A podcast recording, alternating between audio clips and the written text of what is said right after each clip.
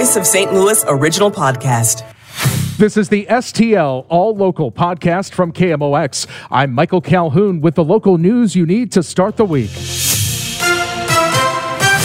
Our top story on this Monday, February 27th, the suspect in the tragedy of a visiting volleyball player appeared in court today. The parents of a 17 year old girl from Tennessee who lost her legs in a downtown crash were in a St. Louis courtroom for the bail hearing of Daniel Riley. They remain in town as the girl faces additional surgeries. And the mother told the judge, Janae Edmondson, says she doesn't want Riley to hurt anyone else like he did to her. The father says he could still hear the roar of the engine from Riley's car as it blew through a yield sign causing a chain of collisions at Pingenay. The emotional hearing concluded with the judge ruling Riley must remain in jail on second degree assault charges along with driving without a license. Sean Michael Lyle, KMOX News. And St. Louis Circuit Attorney Kim Gardner gets her first order from the judge assigned to decide whether to remove her from office. Kim Gardner is ordered to file her pleading to the petition that would remove her within two weeks, or she would lose by default. One legal observer tells us that's a warp speed time track. Usually you get a month to respond. Also, the Missouri Attorney General, who says Gardner is guilty of willful criminal neglect of her duties, filed a notice to take Gardner's videotaped deposition on April 14. Gardner supporters are planning a mid-morning rally in the courthouse steps downtown to protest what they call the unprecedented attacks on her office. Kevin Killeen, KMOX News.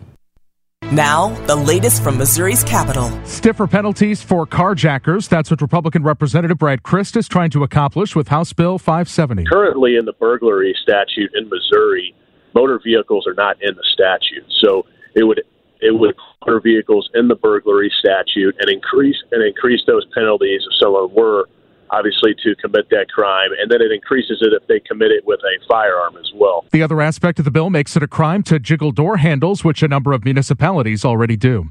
A bill to throw some shade on Missouri's Sunshine Law was passed by the Senate Government Accountability Committee, heading to the full Senate. It would shield lawmakers from providing records about legislation except for what is available already in public meetings. Senator Andrew Koenig authored the bill, saying the Sunshine Law passed by Missouri voters is being abused. Governor Parson signed a bill into law today, raising the pay of most state workers by 8.7%. The increase comes after a 7.5% pay raise last year, but still leaves the state below many retailers when it comes to hourly wages. Investigators are trying to understand what touched off the shooting in Dupo Sunday that left two men dead and a police officer wounded. Police say the gunman, 40 year old Reginald Allen, had worked in construction with the man he killed, 46 year old Daryl Mance.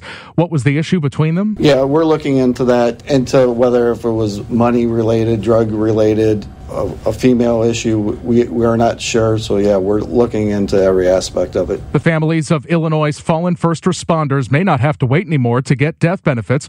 A bill to assure the account that pays them remains funded is being considered by the legislature, with Comptroller Susana Mendoza urging it to be passed. We will make sure the families of these fallen heroes are able to remain financially secure during their most vulnerable time. The fund sometimes runs out, leaving families of the fallen having to wait until the legislature appropriates more money. The following year. The KMOX Business Desk, Eat Well, a niche grocery store created by Schnucks, will be open for the first time on Wednesday, March 29th. The 30,000 square foot store at Boone's Crossing in Chesterfield features what they consider to be healthier offerings with more natural and organic foods.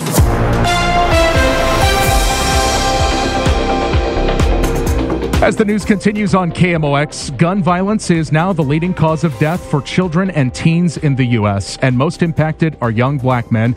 We know this here in our area. CBS News special correspondent Ted Koppel visits a city that's probably most comparable to St. Louis, Baltimore, to learn about a new approach having an actual impact in one of the toughest neighborhoods. Jamal West heads up youth work for a program called ROCA you knew a lot of the people that these ribbons represent, right? A wide number of them, yes. How did they end up dead? It's a kill or be killed city. It's what goes on here. They'd rather shoot than fight. In the old days, it's easy to take one on the chin, fight back, shake hands, and it's over. But now these days, with so much access to firearms, it's easier to shoot than be embarrassed by a fight on Instagram. What does that say about our community here? Broken homes, lack of education, lack of resources. What's missing in the lives of so many of these young men is a foundation, something solid. ROCA, the program that Jamal works for, the name is Spanish for rock. Yes, I got everything in order like you told me to. My man. Our crew rode along with Jamal and Amar Makunda, the assistant director of programming at Roca Baltimore, as they checked on young men in the program. How you doing? Your emotions show through in your body language. Body language. If you're mad, we're gonna see it. Roca engages in what they call relentless outreach. So we got a little situation with Ricardo here. Little Mayweather. Mayweather, what's up, brother? Whether the young men want to be found or not, Roca keeps after them. I got a message for you. Yes. Stop ducking me. This young man hadn't been in touch with Roca for more than three weeks. What's your next off day? Same. No, I need to know a day, brother. We don't care if you don't want to be a part of Roca. We understand that if you're not with us, the likelihood of you being in jail or killed by gun violence is very, very high. So we keep coming back. I'm gonna pass the ball. Roca has several branches on the East Coast. Kurt Palermo runs Roca Baltimore. Why is so much gun violence in Baltimore, Kurt? It's too easy to get a gun in Baltimore, and I don't know that the young men that we work with feel that there's any consequence. A lot of them will tell us they pull the gun out of the drawer like we put a belt on. It's, I feel unsafe, and if I see the individual that I'm having an issue with, I'm going to pull out that gun and shoot them before they shoot me. And that is directly related to trauma, and that really is the root cause of violence. In a setting where the most profitable business is the sale of drugs. Unless you live here and see it, you would never believe that this block generates about 20,000 a day. It's all day, every day. $20,000 a day passing through just one block. There's a lot of people on that block. There's a structure as well. So the guys at the bottom, they're not keeping anything close to that. What's a bad year in Baltimore? One homicide is a bad year. We have a lot of expectations to keep us under a 300 mark. That's 300 homicides a year she's talking about. Colonel Monique Brown, she's been with the Baltimore Police Department for 22 years. We have not slowed down in our arrests. We most certainly have not slowed down in the number of gun seizures that we recover daily. So, policing constitutionally and making sure that uh, we are building those relationships and strengthening them for our community to trust us more goes a long way. And as one path toward building those relationships, the Baltimore police have been referring young men to the ROCA program. We don't necessarily want to only use the one tool in the toolbox, which is putting young people into a criminal justice pathway. We would prefer to pull them out and see them have more positive outcomes for their lives. Sheldon Smith Gray is 25 now. He was such a chubby kid that he's still known by his street name, Snacks. Back in the day, Snacks was pulling down as much as $2,000 a week selling drugs. I lost people to gun violence, lost people to drug overdoses, suicide, jail, prison. Dealing drugs led to two stints in jail.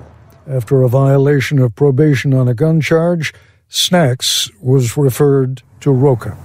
What was it, do you think, that made you let him in?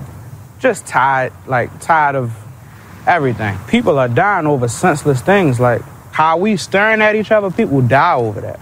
People die over the stupid things. Jaleel Dorsey is a former drug dealer who came very close to proving that point. He was working construction, driving with his boss, who cut another driver off. Nothing to do with drugs, road rage. He was trying to aim for the driver, but instead I got hit. The bullet shattered his collarbone. Jaleel was in the hospital for six days. That bullet is still lodged in his back, still causing medical problems. Police referred Jaleel to Roca. Roca got into my life when they came to my grandmother's house, knocked on the door. I was just coming home from the hospital. What I'm wondering is what it is about these people that made you say, yeah, Once they took me under their arms and they really embraced me when I got shot and I came home, I didn't ask them to do nothing and they did it on their own.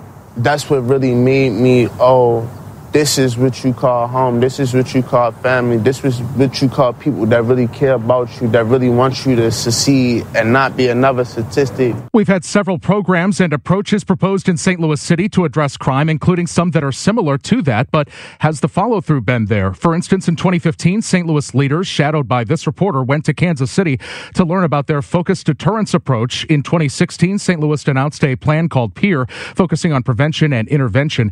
In 2017, the governor proposed a plan including regular highway patrol on the interstates. We're now talking about getting the same thing happening.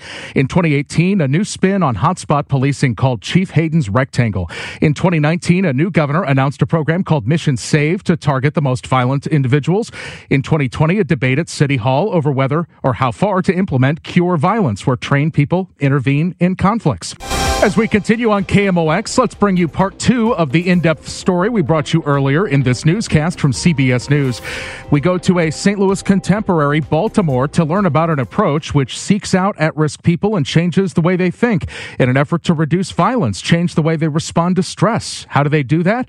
Once again, here's CBS News special correspondent Ted Koppel. No matter where y'all start at, no matter what y'all going through, y'all can be where y'all want to be. Y'all just gotta stick to the plan, bro. Roca works with young men for four years until they've built critical job, education, and life skills. You have young men who feel scared and anxious, and they think everyone and everything is out to get them. So when they're in that situation, their reaction is fight, flight, or freeze, and they don't think.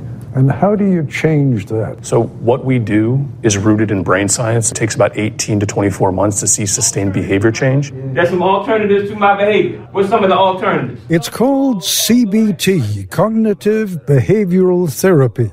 And with these young men, it can literally change and even save their lives. What you're doing? you're bottling all that up, right? By teaching them to change their thought patterns. If you bottle all of that up, it only takes a small little little pinprick to make you explode.